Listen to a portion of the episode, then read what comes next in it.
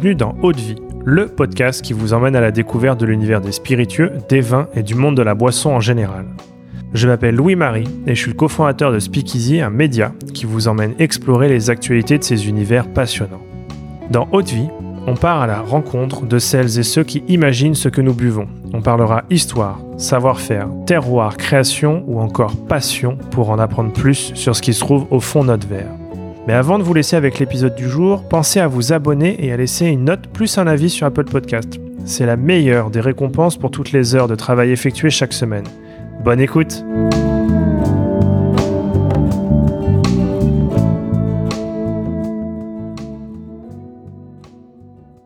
Bien, c'est parti. Euh, aujourd'hui, on est donc euh, chez Roselier avec euh, Jonas Valla.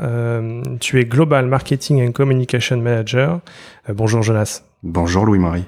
Alors écoute, je suis très content d'échanger avec toi aujourd'hui autour de ton parcours et autour de cet emblématique producteur de whisky français. Je dis producteur parce que vous avez quand même un savoir-faire qui dépasse largement la distillation et le vieillissement.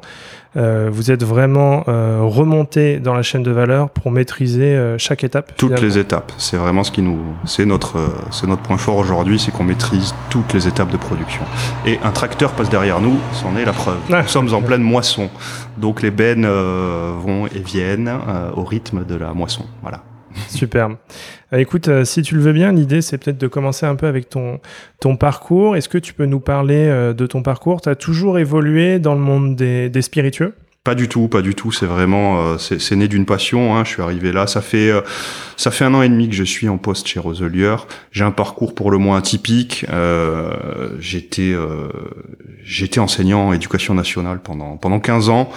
Euh, mais parallèlement, je me suis intéressé à l'univers des spiritueux depuis 2012, je dirais, euh, un petit peu avant 2010, ouais, peut-être. Il y, a eu un élément déclencheur assez marquant, c'est la série Mad Men. C'est vraiment ça qui m'a fait plonger dans les dans les spiritueux.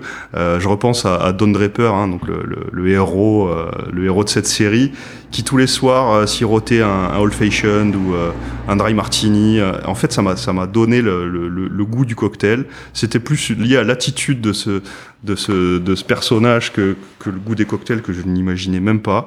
Mais je trouvais qu'il avait une classe folle et je me suis dit, il faut que j'essaye ces boissons. Quoi. Et euh, j'ai commencé à faire des cocktails à la maison, vraiment. Alors c'était très modeste, hein, à ma petite échelle. C'était très raté, hein, avec du recul quand on y repense. Et j'ai commencé comme ça dans, dans l'univers des spiritueux par le prisme des cocktails, pas du tout par le whisky. J'étais pas du tout dans le whisky. Et, euh, et puis un ami, euh, un ami euh, très qui était vraiment dans le whisky à cette époque-là m'a fait découvrir de, de, des choses extraordinaires, des, choses introuvables aujourd'hui, des Port Hélène, des Karuizawa. On buvait ça comme si c'était comme si c'était du Cardou aujourd'hui, quoi. Mmh. donc j'ai eu accès très vite à des choses magnifiques et, et on a eu envie de, de lancer un blog. Ça c'était en 2012. donc on a lancé un blog qui s'appelait, qui est encore en ligne, même s'il est plus alimenté, qui s'appelle WhiskyLeaks et euh, donc lui écrivait surtout, on était trois, hein, euh, donc ils étaient, euh, il y en avait un qui avait qui était très orienté whisky, moi plutôt cocktail, et, euh, et le troisième qui était plutôt orienté sur les liens entre littérature et, et, et boissons spiritueuses. Voilà. le blog a bien fonctionné assez assez rapidement. Le blog a bien fonctionné, si bien qu'en 2016 on m'a on m'a proposé d'intégrer des rédactions de magazines spécialisés. J'ai travaillé en premier lieu pour Barmag. Euh, mais aussi pour euh, Whisky Mac par la suite, euh, pour pour pour Caveman aussi le, le, lancement parce qu'après très vite j'ai bifurqué euh, pour des dossiers, pour pour des marques aussi, pour des catalogues de marques. Voilà, j'ai commencé à, à, graviter un peu dans cet univers. C'est un petit monde, on a vite fait de rencontrer tout le monde, surtout avec mes euh, avec cette position de, de, de, journaliste. Je mets ça entre guillemets. Hein, j'ai jamais été journaliste professionnel, hein, mais euh, voilà, j'ai été amené à rencontrer beaucoup de monde et euh, la question s'est posée euh, il y a deux ans, je dirais, d'évoluer, euh, d'arrêter l'éducation nationale parce que j'étais enseignant donc à temps partiel, le reste du temps j'écrivais et, j'étais plus du tout satisfait de, de, de mon poste dans l'éducation nationale. Et euh, je me suis dit il faut que j'aille dans les spiritueux parce que c'est ça qui m'anime en fait, c'était une vraie passion et euh, bon, il a fallu faire des choix. Le journalisme, ça reste précaire. C'était pas, c'était pas. Moi, j'ai une famille, hein, donc je pouvais pas me permettre d'avoir des rentrées d'argent très variables. Il me fallait, un, il me fallait un job, un job fixe, un CDI. Et euh, j'ai regardé ce qui se faisait. Moi, c'était évident pour moi que c'était l'univers du whisky. C'était évident pour moi que ce serait dans le dans le whisky français parce que parce que je me voyais pas travailler pour des euh, pour des multinationales euh, tout de suite. Je pense que pour pour débuter pour une reconversion, c'était clairement pas l'idéal dans ces boîtes où il y a beaucoup de process très très. J'avais besoin de quelque chose de plus humain. Euh, j'ai vu ce poste de j'ai vu un poste de brand ambassadeur chez Roselier. J'ai tout de suite appelé Christophe Dupic que que je connaissais déjà, que j'avais interviewé plusieurs fois hein, en tant que journaliste. Euh, bon, voilà, j'ai passé euh, tous les, j'ai toutes les étapes et, et j'ai été, euh, et ils m'ont fait confiance et, euh, et j'ai pu intégrer la société Roselier en, en juin, juin 2020. Voilà. Pour une nouvelle aventure. Exactement. ok, et, euh, et peut-être pour rentrer dans le vif du sujet, tu peux un peu nous présenter en quelques mots euh, Roselier Roselier, c'est quand même un, c'est une société à part hein, dans le paysage du, du whisky français. Euh, alors à part oui et non, hein, sont, euh, mais on est sur une société euh, familiale depuis six générations, donc il y a vraiment un ancrage euh, au, territoire qui est, qui, est, qui est impressionnant ici. On est à Roselier, on est dans un village minuscule, 190 habitants, perdu entre Nancy et Épinal. Et on voit qu'il y a une espèce de dynamique autour de cette, de cette entreprise familiale depuis six générations, depuis 1860 d'abord autour de la Mirabelle, l'eau de vie de Mirabelle, qui est emblématique dans la région. C'est vraiment euh, le fruit emblématique, c'est la Mirabelle. Et euh, la maison Roselier, quoi, la maison. Faut savoir que euh, les whisky Roselier, la SARL, le nom de la SARL, la raison sociale, c'est Maison de la Mirabelle. Voilà. historiquement, c'est la Mirabelle. Donc il y a 35 hectares en propriété de Mirabelle avec de la production d'eau de vie. Ça, c'est vraiment la base, la base de tout ici. Et euh, l'activité a évolué au fil du temps, mais on est vraiment sur une société familiale à, échelle humaine euh, où les décisions se prennent ensemble, euh, avec un aspect humain très important, un, un, rapport à la terre très particulier parce que justement on est dans une famille d'agriculteurs, hein, ça c'est c'est essentiel ici, avec la culture de verger, la culture de Mirabel, hein, il y a 35 hectares de verger, et, et parallèlement une exploitation céréalière avec plus de ouais, 250 hectares de céréales on est dans une ferme. C'est et, ça c'est génial en fait. Ça ça fait vraiment la, la, différence. On est ancré, on a les pieds euh, les pieds dans la gadoue. Ouais. Ok. Et, euh, et, la jeunesse du, du projet, quel a été un peu l'élément déclencheur de se dire on a de la Mirabelle, euh, hmm. on a, j'imagine, quand même euh, tout pour faire euh, du whisky Bien sûr, c'est, à proximité. évidemment, on est déjà, on est dans une région où il y a une tradition brassicole importante. La Lorraine, il y a, y a, cette tradition-là avec des, des, orges, des orges à Malte qui sont qui sont présentes partout dans la région. Hein. C'est, on est dans une terre sur une terre céréalière. Donc, comme je vous l'ai dit, nous à Roselier, on a on a 250, 250 hectares de céréales. Et, euh, et, en fait, le, le, cheminement, il est, il est évident. Quoi. La question se pose même pas. On avait cette entreprise qui était tournée sur la Mirabelle avec en parallèle une activité céréalière. Et, euh, donc euh, Hubert Gralet, euh, le, papa de, Sabine, qui, qui, est décédé en avril dernier, et donc Sabine qui a repris l'exploitation en 2000. Donc Hubert, lui, avait vraiment tout misé sur la Mirabelle quand il a repris l'exploitation dans les années 70, et il a investi dans des alambics charentais euh, on peut le dire, beaucoup trop gros pour la production de Mirabelle. C'était, démesuré. En fait, il n'y avait pas besoin d'avoir de tels engins pour distiller pour notre production de Mirabelle. Toujours est-il que ça a été super utile euh, par, le, par la suite, parce que donc quand Sabine, sa fille, a repris l'exploitation avec son mari euh, Christophe, eh bien Christophe, passionné de whisky, s'est dit on a des alambics, on a de l'orge, J'adore le whisky. Et Christophe a visité une centaine de distilleries en Écosse. Il, est, vraiment piqué au whisky. C'est un fan. Hein. Euh, il avait tout. Il avait l'orge. Il avait les alambics. Bon, c'était une évidence en fait. C'était une évidence de se lancer dans, le whisky. C'était pas. Faut, faut, se replacer dans le contexte. On est au tout début des années 2000. Euh, la catégorie whisky français, elle n'existe pas. Il y a bien quelques distilleries hein, qui existent déjà, qui produisent, hein. mais euh, mais c'est pas une catégorie porteuse à cette époque-là. Euh, on aurait demandé, Christophe aurait demandé des financements à la banque, tout le monde lui aurait rionné parce que personne n'aurait cru en cette catégorie à cette époque-là. Mais heureusement, grâce à Hubert et ses alambics, avait, ça nécessitait pas de très gros investissements. bon, pour se lancer. Pour se lancer. Hein. Ensuite, il a fallu investir massivement pour se professionnaliser, on va dire.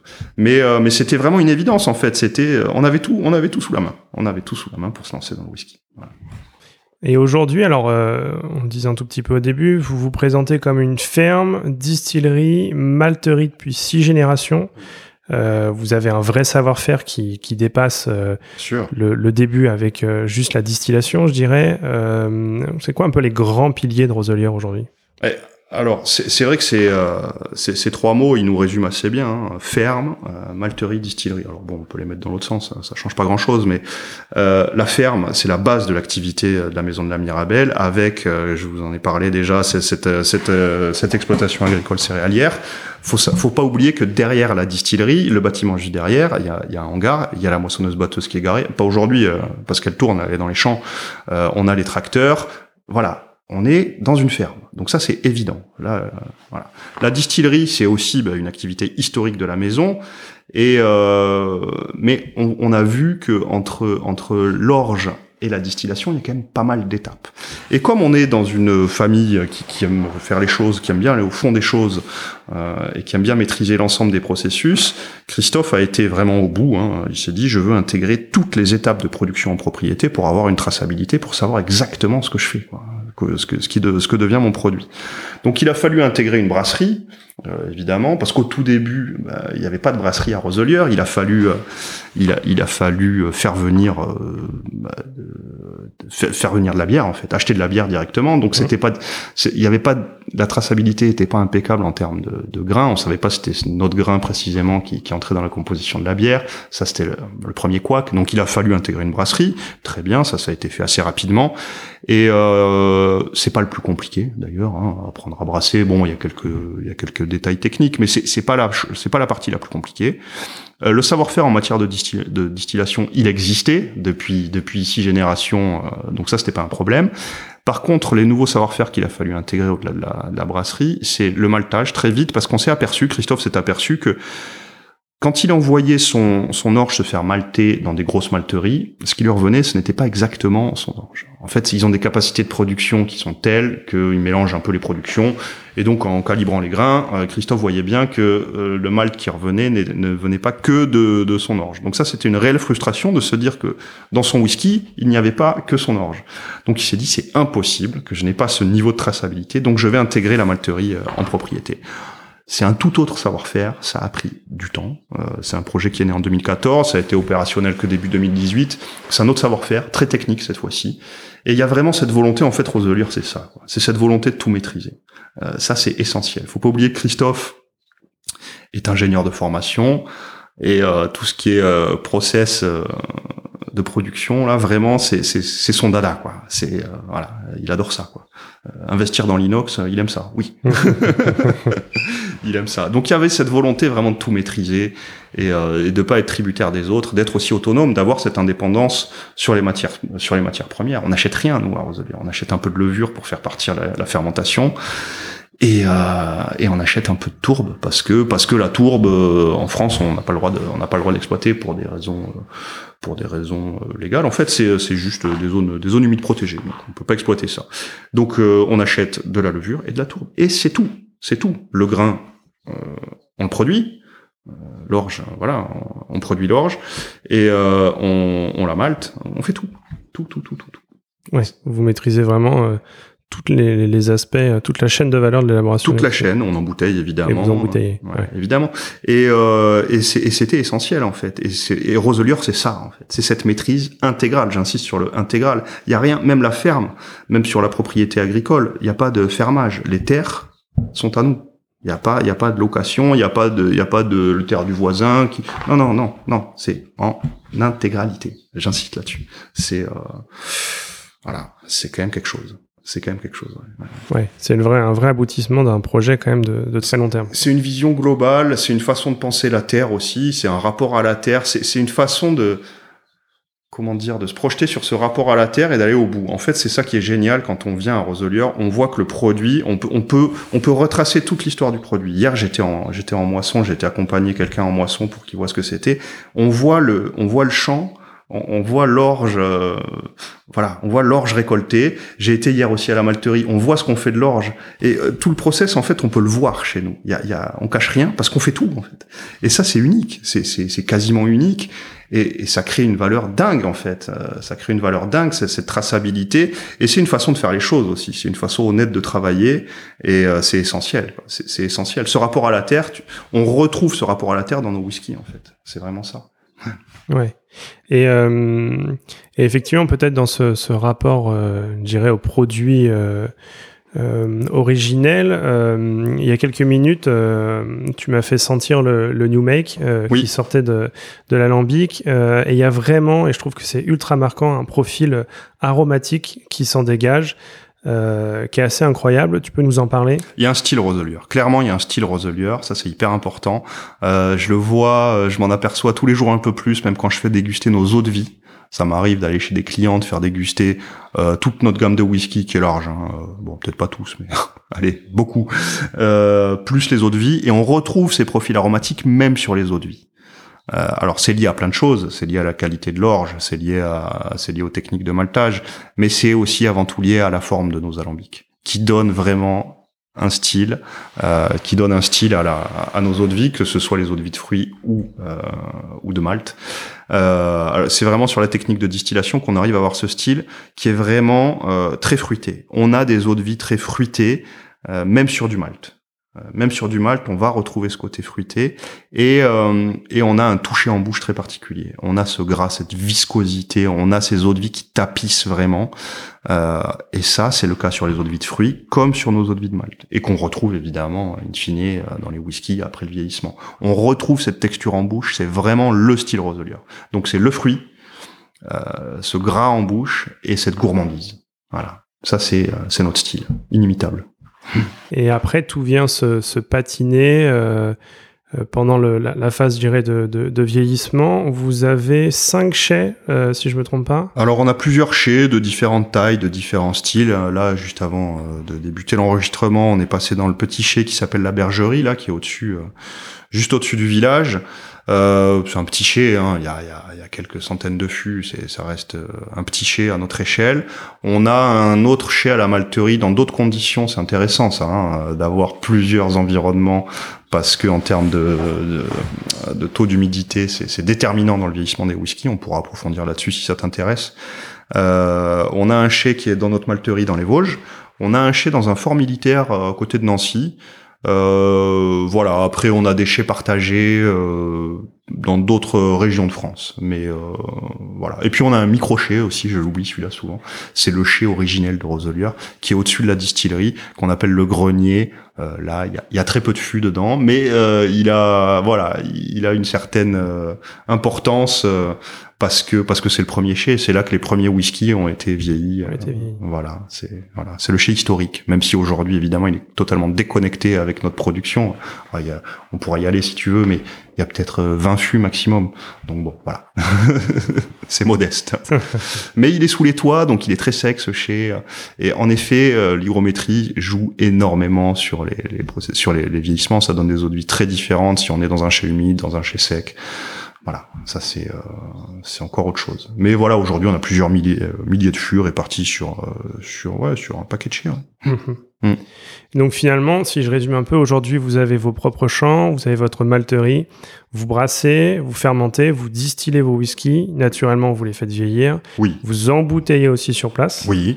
Donc finalement, vous avez une maîtrise qui est, qui est totale et qui permet d'assurer la traçabilité de vos whiskies, finalement mmh. du grain au verre. C'est ça. Alors bon, ce terme, on l'entend tout, beaucoup, euh, tout le monde dit le whisky du champ à la bouteille, de la terre au verre.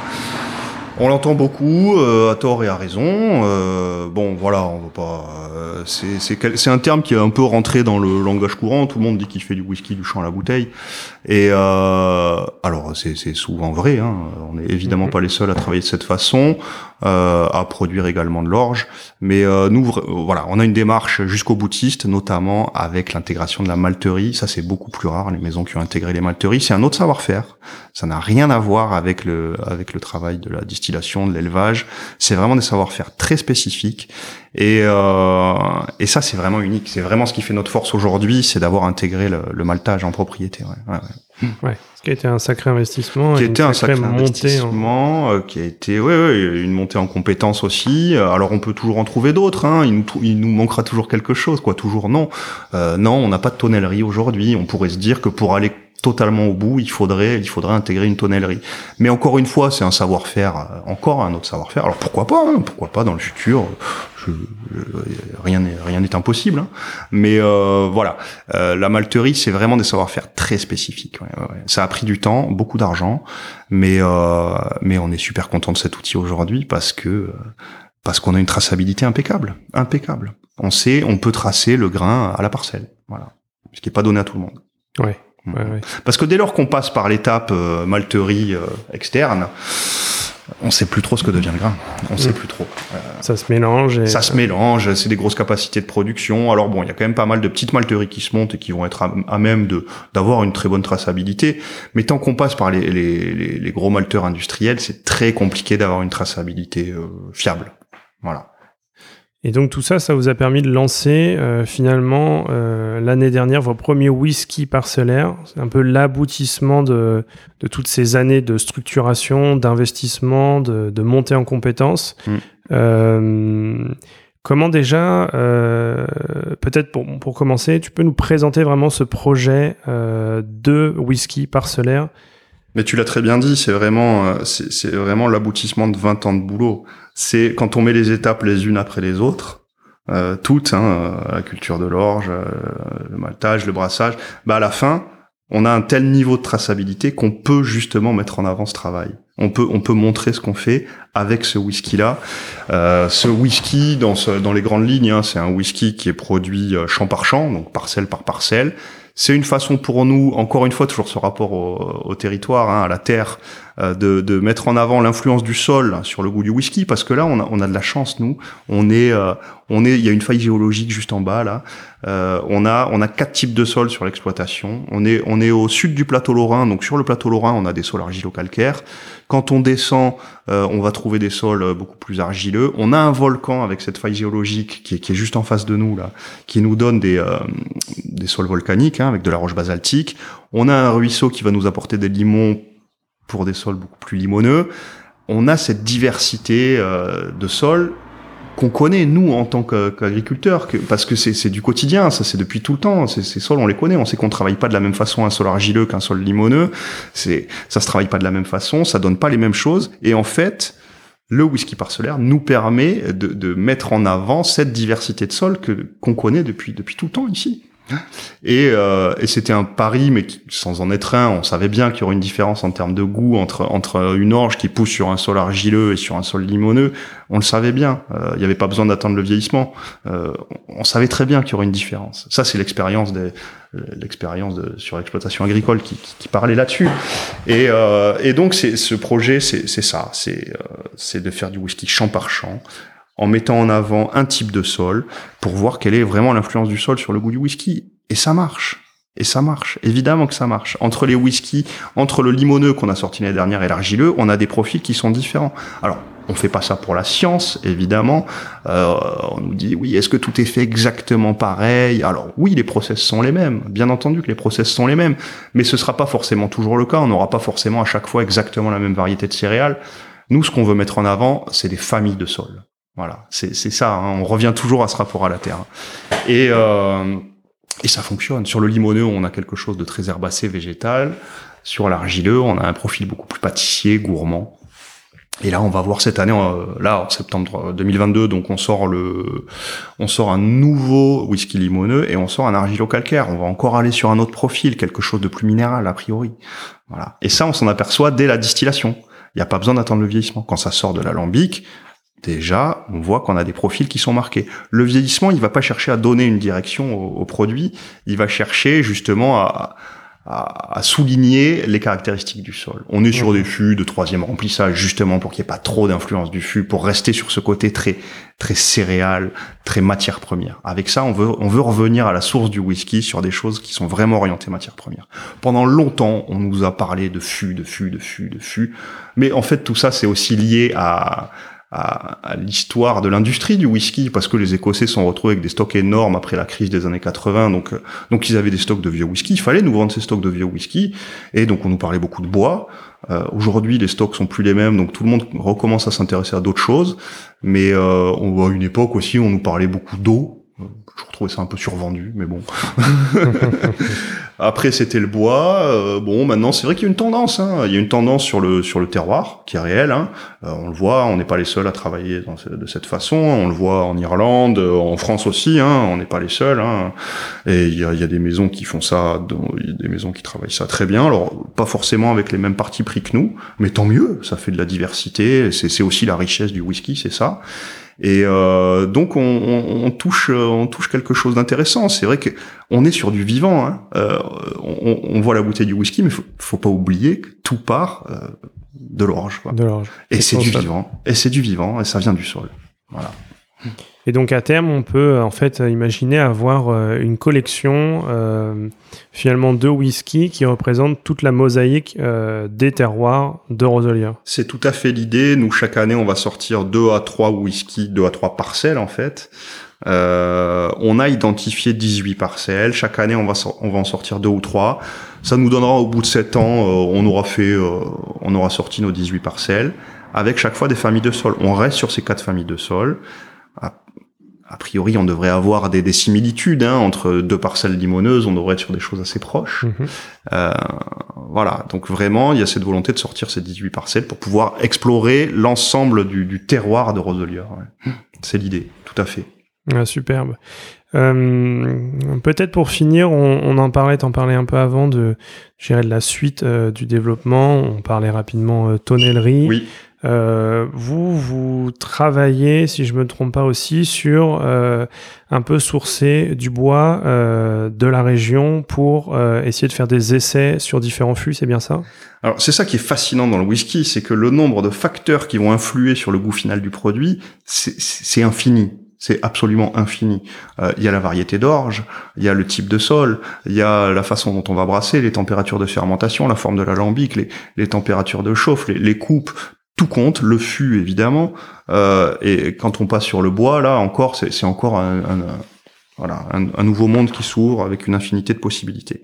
Sur le bois, euh, toujours dans cet esprit euh, whisky ancré, les pieds dans son terroir, on a fait, on, aime bien travailler avec le chêne neuf français, et c'est vrai qu'on a deux, deux massifs forestiers sur la commune, et c'était une volonté de notre part de faire des essais avec avec des chênes issus de ces deux massifs forestiers qui ont pas les mêmes conditions, euh, qui sont parce qu'on n'a pas les mêmes sols. Encore une fois, on en revient toujours au sol.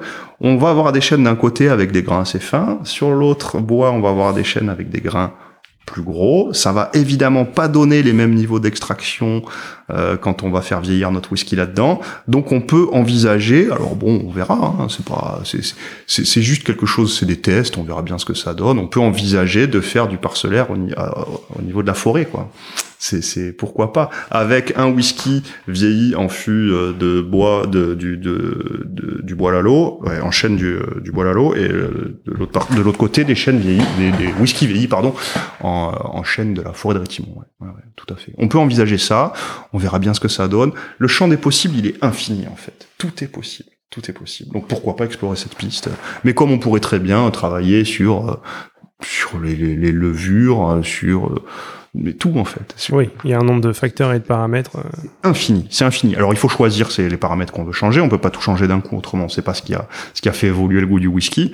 Euh, c'est vrai que là, on peut, nous sur le bois, il y a toujours de l'expérimentation, bien sûr, c'est important. Mmh. Mmh. Ça laisse encore de, de belles découvertes. Oh non, mais c'est infini, infini. Euh, super, écoute, c'était vraiment euh, très très intéressant. On arrive maintenant à la fin de cet entretien. J'ai encore quelques questions un peu plus personnelles. Oui. Euh, Jonas, quel est ton spiritueux préféré? Alors naturellement en dehors du whisky. Évidemment, on va pas parler de whisky. Euh, j'ai une appétence très prononcée pour le rhum et le mezcal, mais on va plutôt ouais le mezcal. C'est vrai que je trouve que c'est un spiritueux fascinant. Euh, par de par son son mode de production en fait. On parle de je parle de mescal ancestral, hein, pas pas pas de mescal industriel. Il y a, c'est comme le whisky, c'est un travail de patience quand on voit le temps qu'il faut pour que pour qu'un agave se développe. Quand je vois la gueule des alambics qu'ont les les bonhommes euh, à Oaxaca, ces alambics en, terre cuite, mais c'est incroyable. Euh, bon, les coupes sont pas toujours très clean. On a on a du on a des produits qui sont alors rustique à souhait, mais je trouve ça magique. Euh, le mescal, pour moi, c'est magique. Ouais. Mhm. Et la plus grande claque de dégustation que t'es pris? Sur quel type de spiritueux? Oh, Tout type de spiritueux J'en ai pris tellement. J'en ai pris tellement. Euh, j'ai des souvenirs d'un d'un d'un Port Hélène, euh, d'un Port Hélène 78 assez magique qui était euh, au nez, il y avait zéro tourbe, rien du tout, d'une finesse absolue, et en bouche, une explosion de tourbe végétale à souhait. C'était magnifique. Mais j'ai eu pareil des Brora. Euh, bon voilà, j'ai eu la chance de goûter de très belles choses. Ouais, un Brora 74 assez magique aussi. Qu'est-ce que j'ai goûté? Un Beaumort 69. Alors les, vieux Beaumort, euh, non non, il était de 66 d'ailleurs. Euh, les Beaumort euh, post 69, non pré 69 avaient vraiment ce côté tropical, fruits exotiques. Et là-dessus, on était à fond là-dessus. Ce, ce, côté whisky tourbé avec ses notes de fruits exotiques, de mangue, c'était magique. Ça n'existe plus tout ça. Mhm. voilà. Ça fait rêver.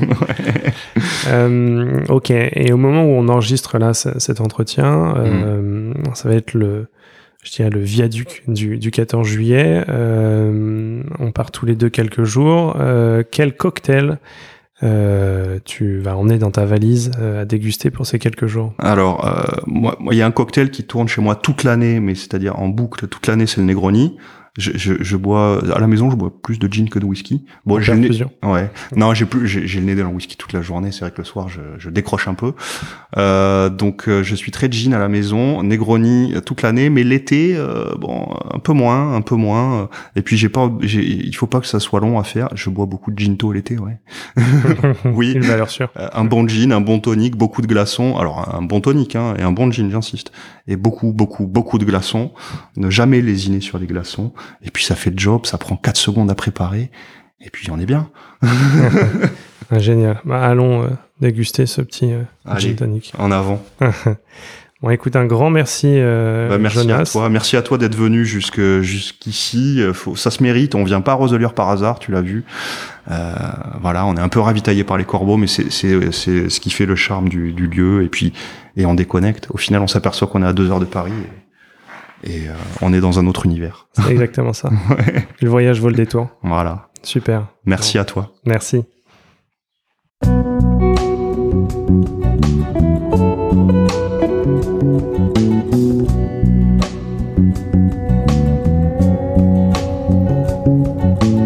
Haute vie, c'est terminé pour aujourd'hui. Enfin presque. Si vous avez aimé cet épisode, pensez à noter Haute Vie 5 étoiles sur Apple Podcast avec un petit commentaire pour nous encourager. C'est ce qui nous aide à gagner en visibilité et nous encourage à produire toujours plus d'épisodes. Enfin, si vous souhaitez en apprendre plus sur l'univers des vins, des spiritueux et du monde de la boisson en général, rejoignez-nous sur Speakeasy, le lien est dans la description. Merci encore et à la semaine prochaine.